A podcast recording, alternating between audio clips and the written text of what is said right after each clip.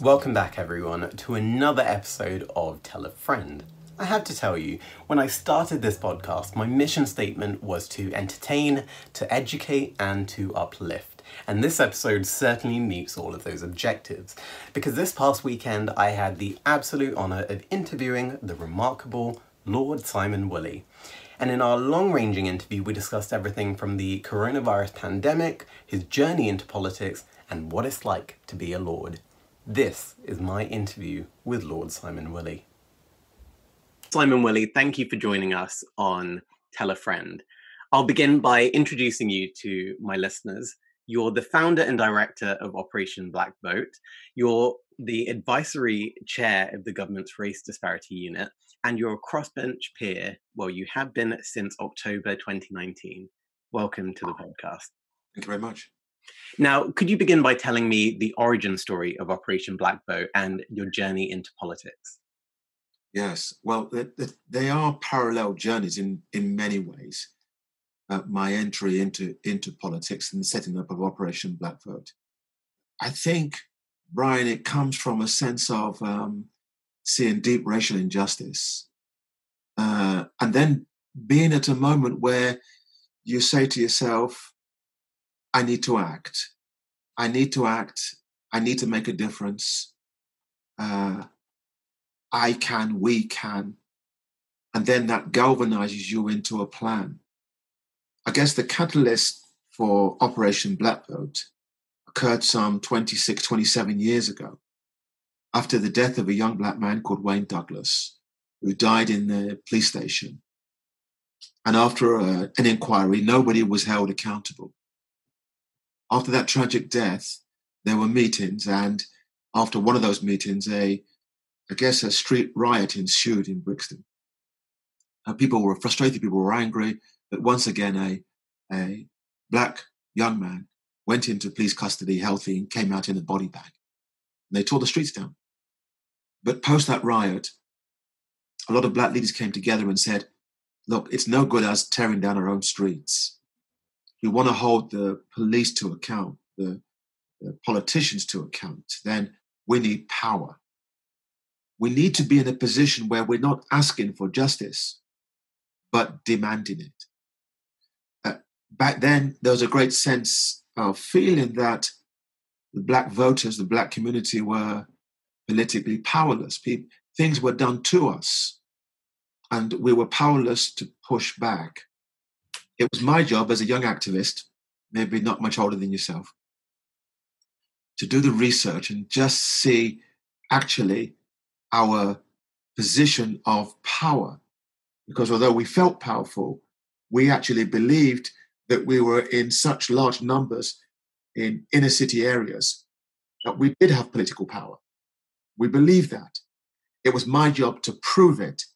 So I spent eight to nine months doing the research. And then I called all the activists together, people like Lee Jasper, Rita Patel, Derek Hines, Ashok Viswanathan. And there was a bit of a eureka moment because what I was able to tell the group that the Black, Asian, and minority ethnic communities, we called it back then and still do political black, non white. Far from being powerless, we were politically very powerful. And that was wholly focused on the maths even back then in 1990, we launched in 1996, but I gave the information in 95. I was able to tell the group that if black and minority communities, if the black community registered to vote and voted, we in effect could decide, I think back then it was about 70 marginal seats. You, you have to remember that back then in 95, 96, John Major had a majority of about 26 seats, wafer, wafer thin.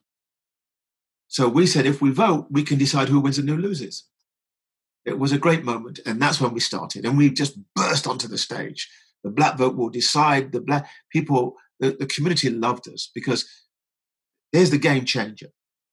For the first time, really, in British politics for a long time, that politically we were saying We're not asking for justice. We'll decide who has the keys to Downing Street, and here are our set of demands. It was a very powerful moment. Now, how receptive were all of the political parties when you started in 96? It's a very good question because we were shooting in the dark. We were all we were all activists. Nobody was paid, but we just believed in what we did. You know, the politicians from all the political parties quickly recognized the potential power much quicker than our own communities did.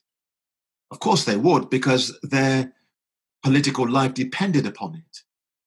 So, very quickly, we saw John Major. John Major was born in Brixton, and he quickly thought, I need the black vote, quick. And so he was saying to Black Britain, I'm a Brixton boy. I'm a Brixton boy, born and bred in Brixton. Uh, Tony Blair was saying, I've been an anti racist fighting for Nelson Mandela from the get go. Uh, same too with Paddy Ashdown for the Liberal Democrats. So they were, in many ways, superficially appealing to the to the black community. I, I do think, however, the Labour Party did make one significant promise gesture that changed Britain in many ways. Because Jack Straw rang our office during that election campaign and said, Could we host a press conference for him? And at that press conference, he said, If Black Britain vote for me, I will ensure that the black community have a public inquiry into the racist murder of Stephen Lawrence. And of course, that was a big deal. We've been campaigning for that for, for many, many years. So for him to promise that, deliver it, and then change the legislation because of that inquiry uh, was something born out of black struggle. Now, how did you uh, actually begin the organization? Was it crowdfunding or was it just community activism? Community activism. I mean, it was old school, on the street, placards, leaflets. I mean, you know, morning, day, night, knocking on doors, holding meetings. It's very, very exciting. Uh, I do remember our first meeting, our first public meeting. It was in Croydon. Croydon was a marginal seat. I think it had a the sitting MP had a major, majority of about 30 votes. So it was very, very narrow. And I remember a packed Croydon Town Hall. And the TV cameras were there, and the, the hall was packed. Um, and it was the first time in public, in front of the cameras, that politicians from all the political parties, it was a hustings meeting, were, were held accountable to black voices. And you saw all these, you saw all these candidates sweating under the lights, being told, What are you doing about this? What are you doing about that? If you want our vote, we knew we had something. It was raw. We never had any money. We we begged, borrowed, and stole where where we had to. Um, there there was a, two brilliant advertising guys, um, John John Daniels and his partner. Oh gosh, I forget his name in a second. I hope I remember. Anyway, they did the advertising for us. They did the advertising campaign for us pro bono, and it was a fantastic campaign. They they said to us, "Look, black people are not voting.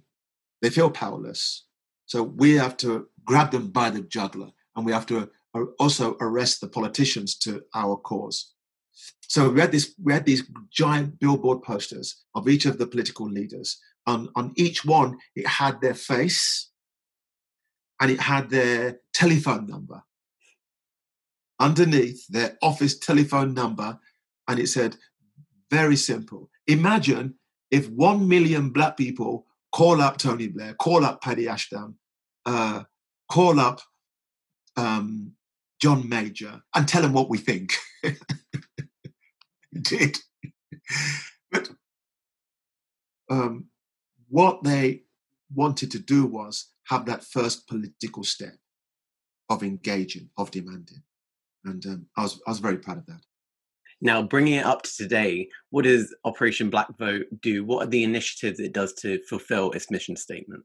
Well, very much what we did back then, actually. That the mission hasn't changed a whole deal. Yes, we've become a bit more sophisticated, I hope, uh, and we punch harder, higher.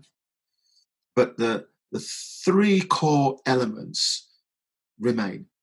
Number one, political education, understanding how the system works, how we access it, uh, understanding the levers of power, political participation. You know, in the Operation Black Vote team, we see ourselves as disciples of Dr. Martin Luther King. Dr. King had a dream, we know that, but he also had a plan. Step one of that plan was voter registration. Politics is a numbers game, and we have the numbers. We still don't realize just how powerful we are. When you when you mobilize the numbers, you're not asking, you're demanding, as I said before. And the third element is is uh, was will always be representation. We said back then, as we do today, anywhere there are decisions that affect our lives, we should be around the decision making table. And when we are, better policies happen, better societal changes occur. People feel inclusive, people feel empowered. We have a society in which, as the phrase the, the goes at the moment, we're all in this together, but we're not unless we're around the table. And on that latter project, for the last 24 years, we've been nurturing talent. So we've been holding MP shadowing schemes, leadership projects, local leadership projects. And, you know, some of those successes I'm very, very proud of.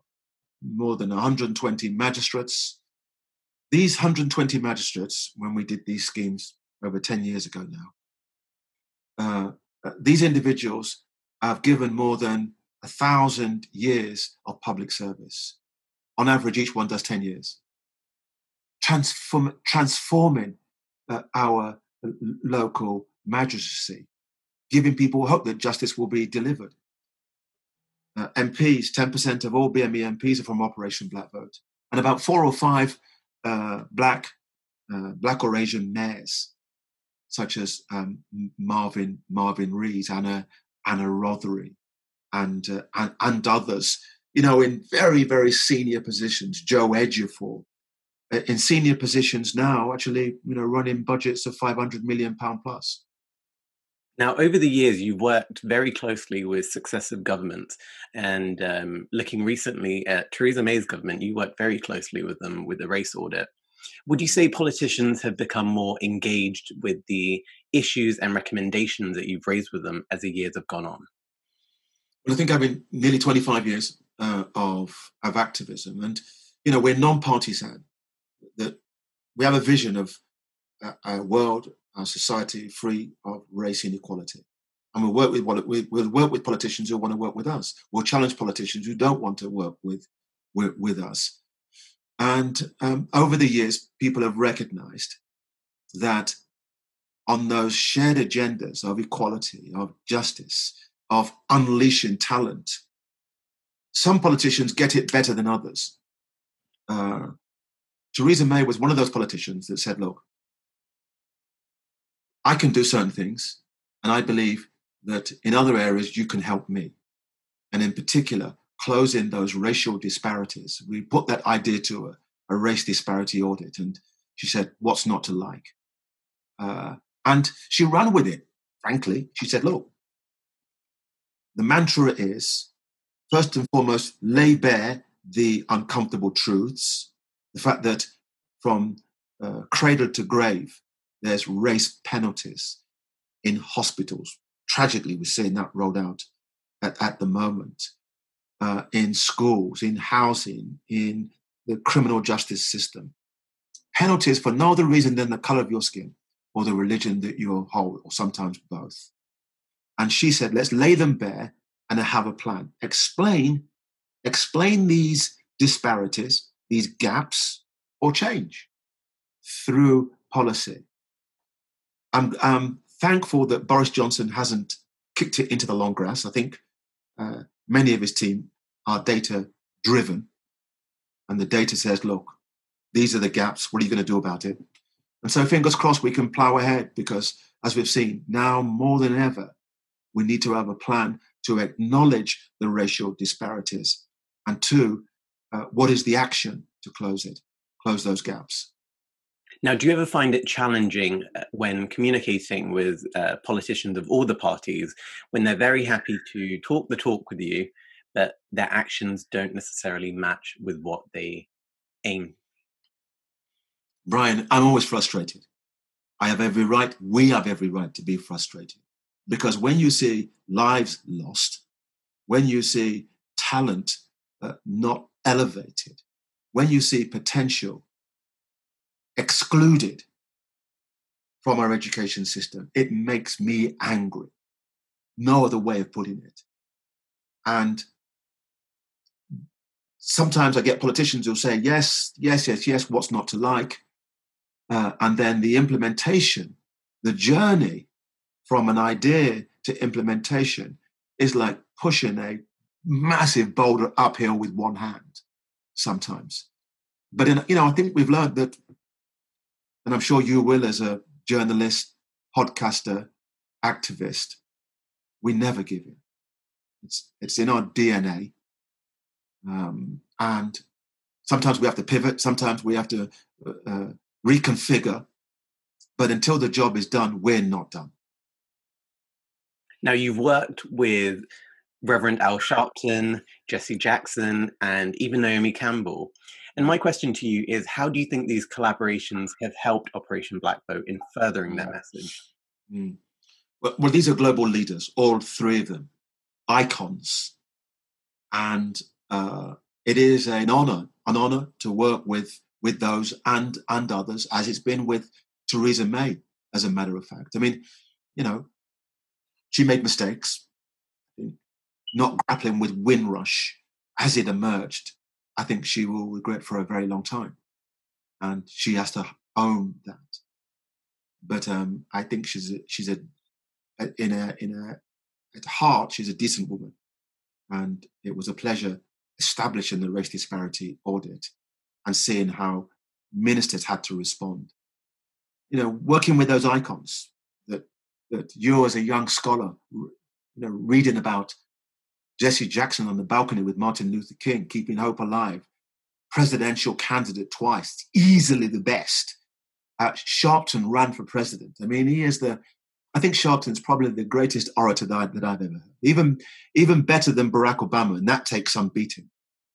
Uh, and he's a friend, and we collaborate. We collaborate because because we're all on a mission. And Naomi Campbell is probably the most famous model in the world too often pilloried by a by a racist, misogynist press.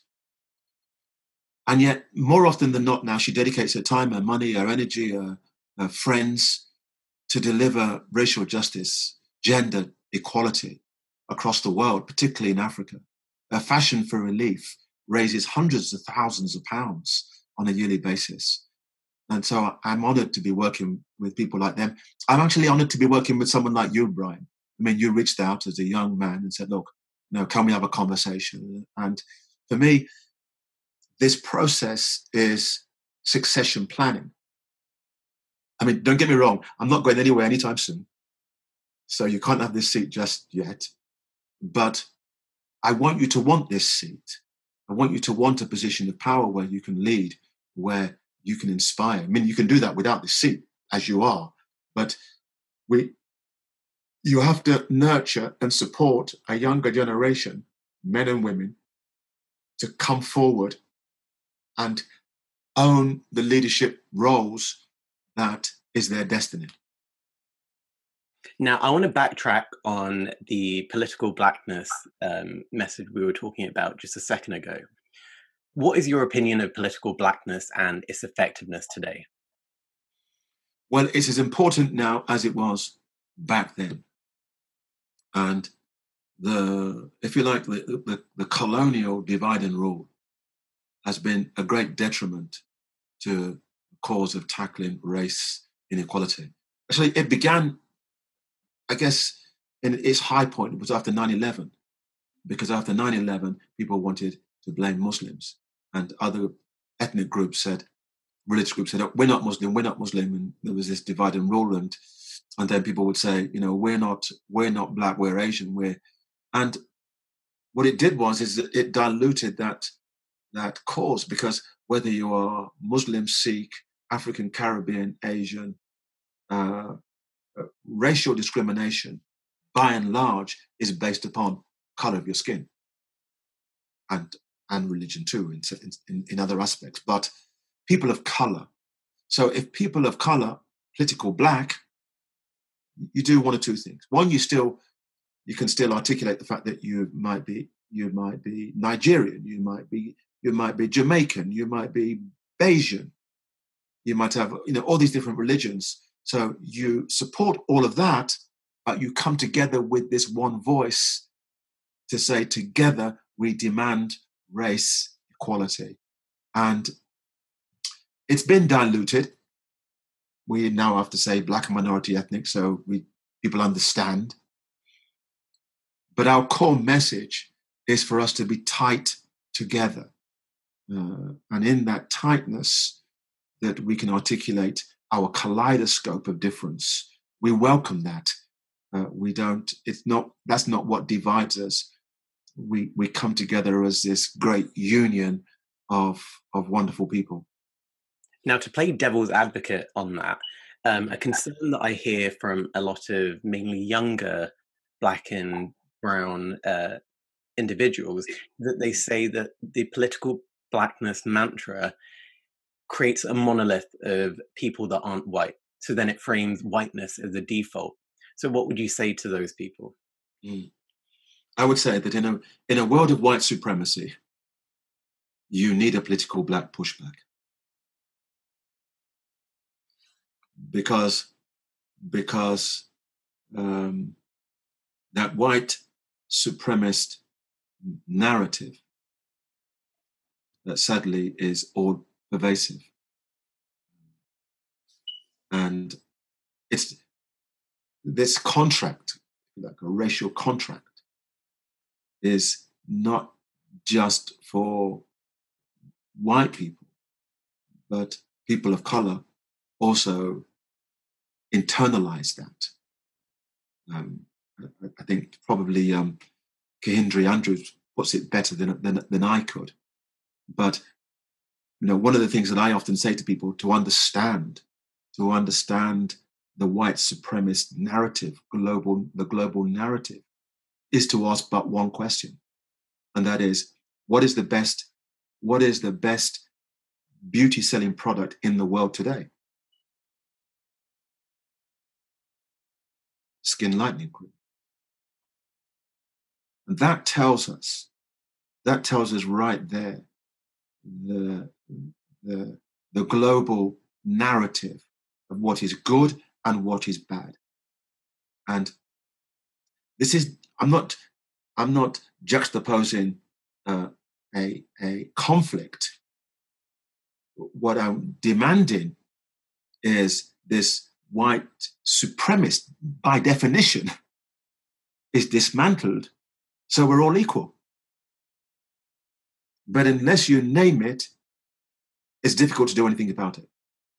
And those that are privileged by it don't even know they're privileged. They don't even know that for no other reason than their color of their skin, they will not be stopped, searched, and humiliated at the same rate as we will.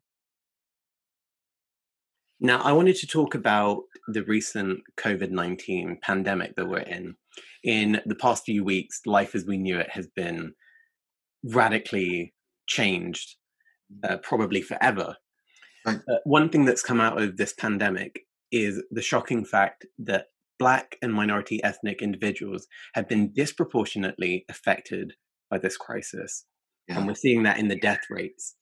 What action could the government and opposition parties take to mm. address this issue? Sure. You know, well, we're talking about these global disparities, right? Uh, these these entrenched inequalities. And when you have a deadly virus like COVID 19, that those disparities are amplified. When I see that nearly 70% of the medical health workers who have lost their lives fighting to save lives are from Black and minority ethnic communities, I want to weep, but we all should be deeply, deeply alarmed by that fact. And it's not just the, the frontline hospital workers, it's also the care workers uh, in, in the care homes, the bus drivers, the shop assistants, those in the, those in the gig economy that unless they go out to work, they don't get paid. And black and minority ethnic communities are disproportionately on the front line and in that precarious workspace. So when we talk about these race penalties, they become tragically amplified during this virus. So my first ask to the government is acknowledge this disparity. Acknowledge the fact that we're dying at a greater rate than other people. So if we're in this together, why is that happening? if you don't acknowledge it, then you can't do anything about it in an effective way. The second point is, and then the doing then translates to one. Those on the front line must be protected. I don't want anybody, black or white, being on the front line of COVID 19 and not having the proper protection. The second thing is if people on that front line are, have underlying health elements, their age, diabetes, or anything else, they should be taken away from it. Now, in the past two days, we've seen uh, the government agreed to uh, have an inquiry into this disproportionate amount of death in the mm. Black and Asian communities. And according to a Guardian report, out of out of 53 NHS staff that they surveyed, 68% of them were BAME and had died because of this. So there's clearly an issue there. And they've been mounting pressure from campaigners, from opposition uh, parties to get the government to publish the report that they do. Do you think that that report that they publish will reassure BAME communities that the government is actually taking this issue seriously? Well, I hope so. I mean, you know, this is this is a matter of life and death, and those that are dying then can't save lives. So it's a double whammy. But it's not just those on the direct front line. You have to understand too. The data also shows that within this COVID 19 tragedy unfolding, uh, the data shows that Black and minority ethnic communities uh, will have a greater impact financially on their income and losing jobs. That's a fact. So, present danger, health, but also in the in the medium and long term, there will be these race penalties that could take us back a, a generation unless we acknowledge it. The other the other point is, of course, is that with the school, we, you know, us parents with our kids at school, uh, we're worried. We're worried if they don't take exams, and the teachers have to have to predict the grades because historically, when that's been done in the past, lo and behold, black kids get lower grades. When it's blind, they get better grades. So, what is the government's response to mitigate to mitigate the racial penalty that students have, which is their future, future grades to where they will go on in life, that they can be assured that they won't be downgraded because historically that has occurred. Now, I want to move on to talking about the recent Labour report that was leaked. Um, yeah.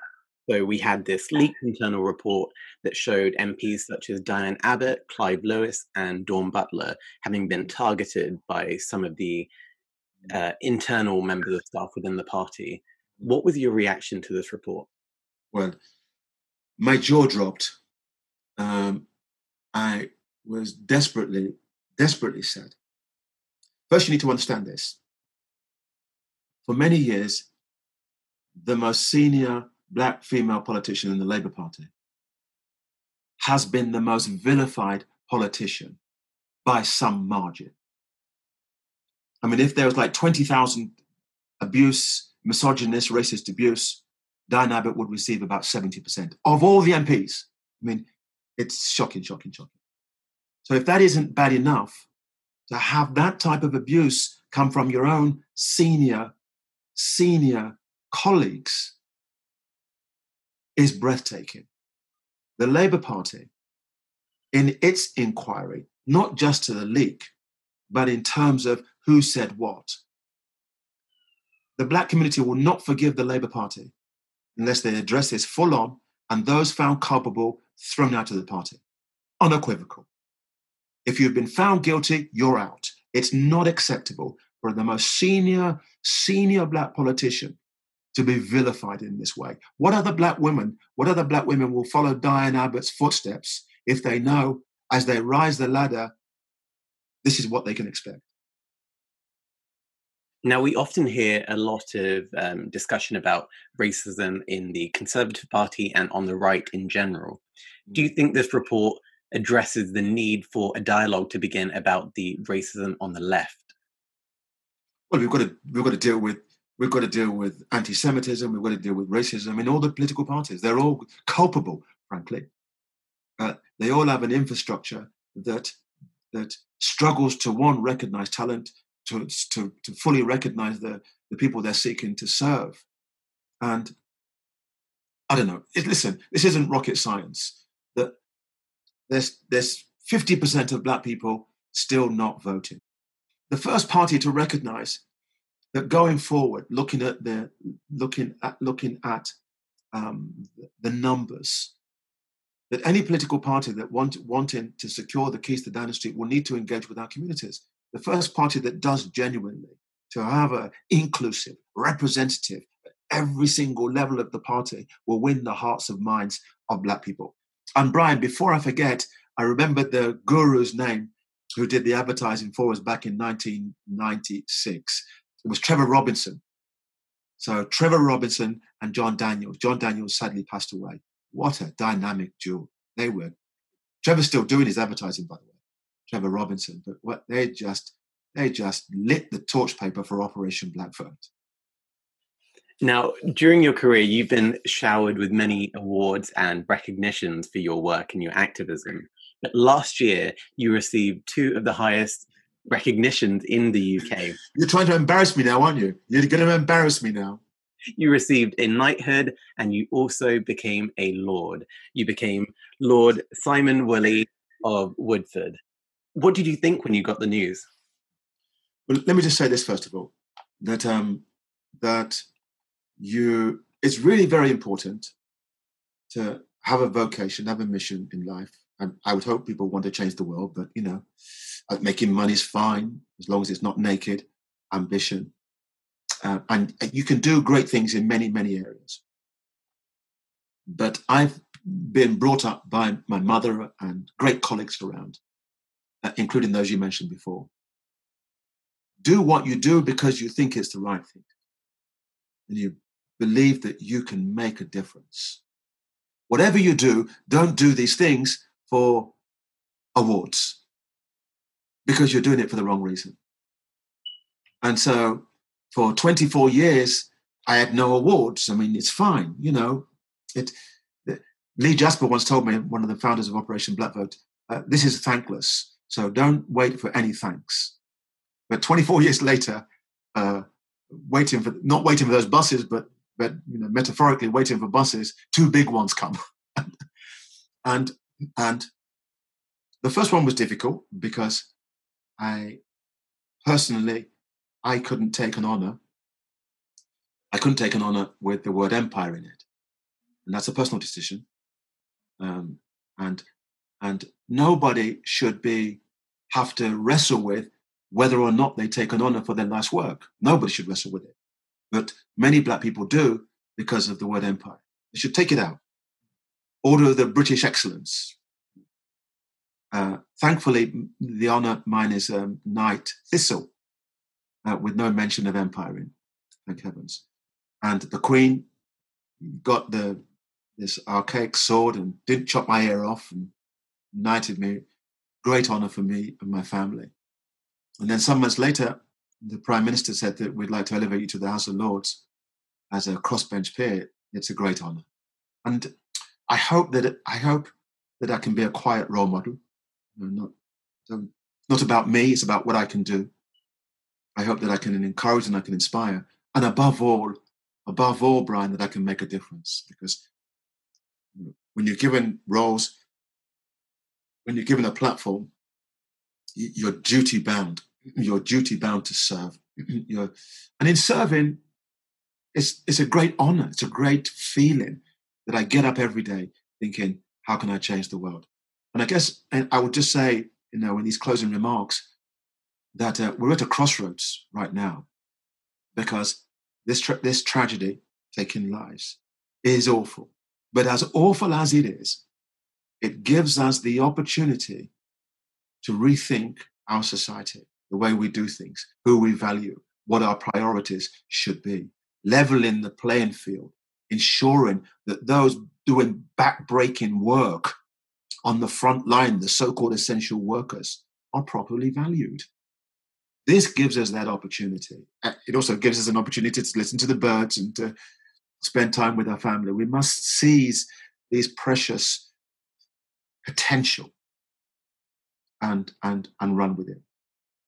Now, yourself and Dame Floella Benjamin um, are one of the few minority lords in the chamber. And as you addressed, there has been a bit of pushback from especially the black community, with some people rejecting uh, honors that they've been given and rejecting uh, mm-hmm. the lordship. Do you think they're justified in rejecting it, or do you think we need more black people to enter those established chambers? Mm. But they shouldn't have to wrestle with that. They shouldn't have to wrestle with being honored. We have one system that honors greatness, that honors excellence. We're forced to wrestle with it, and we shouldn't. I'm not making a judgment whether you accept it or not. That's personal. But everybody that's been offered it deserves to be offered it because of the excellent work that they've done. And uh, I'm sorry that that that like me, we have to wrestle with it and unpick it and see. Because let's be clear about this, Brian. There's nothing good uh, that came out of the empire. Nothing. Not, the, let me say, the only thing that, came, of, of note that came out of the empire is that we survived. And we survived to fight, and we survived to tell the story. But the tenets of the empire that obliterated millions of people, that stole land, the, the, the, the legacies of such we are still wrestling with today. We have a, we have a white supremacist society that deems us less than. Nothing's good from the empire. So why are we in that honor system? Now, to finish off, I wanted to end with a round of statements which I'd like you to complete. So the first one is the biggest misconception about me is that I can walk on water. I am most proud of I'm most proud of waking up in the morning and then believing that I can change our world. My biggest regret is. My biggest regret is that my my mother, who who fostered and adopted me, uh, was not alive to see her son be knighted by the Queen and be ennobled as a Lord of Woodford my advice to today's youth is be the best you. You know, you know, that I, I listened to Al Sharpton, he does a morning sermon, but you know, every other sermon that Sharpton gives at five o'clock in the morning, it's about the self and about being focused and about being brilliant and about being resilient and about being making a difference. And, you know, in truth, most people are lazy. I mean, you know, we we we, we want to cut corners. We, you know, don't want to finish a book. We don't want to. Don't do that. Don't you? When you wake up feeling this is the best I can be because I've made it's a wonderful feeling. I I, I struggle, I wrestle with it, but I strive for it. I think that I think if your listeners can can wake up in the morning and believe they can do almost anything, I, I, I'm down with that. Lord Simon Woolley, thank you very much for joining us. Thank you very much. Good luck.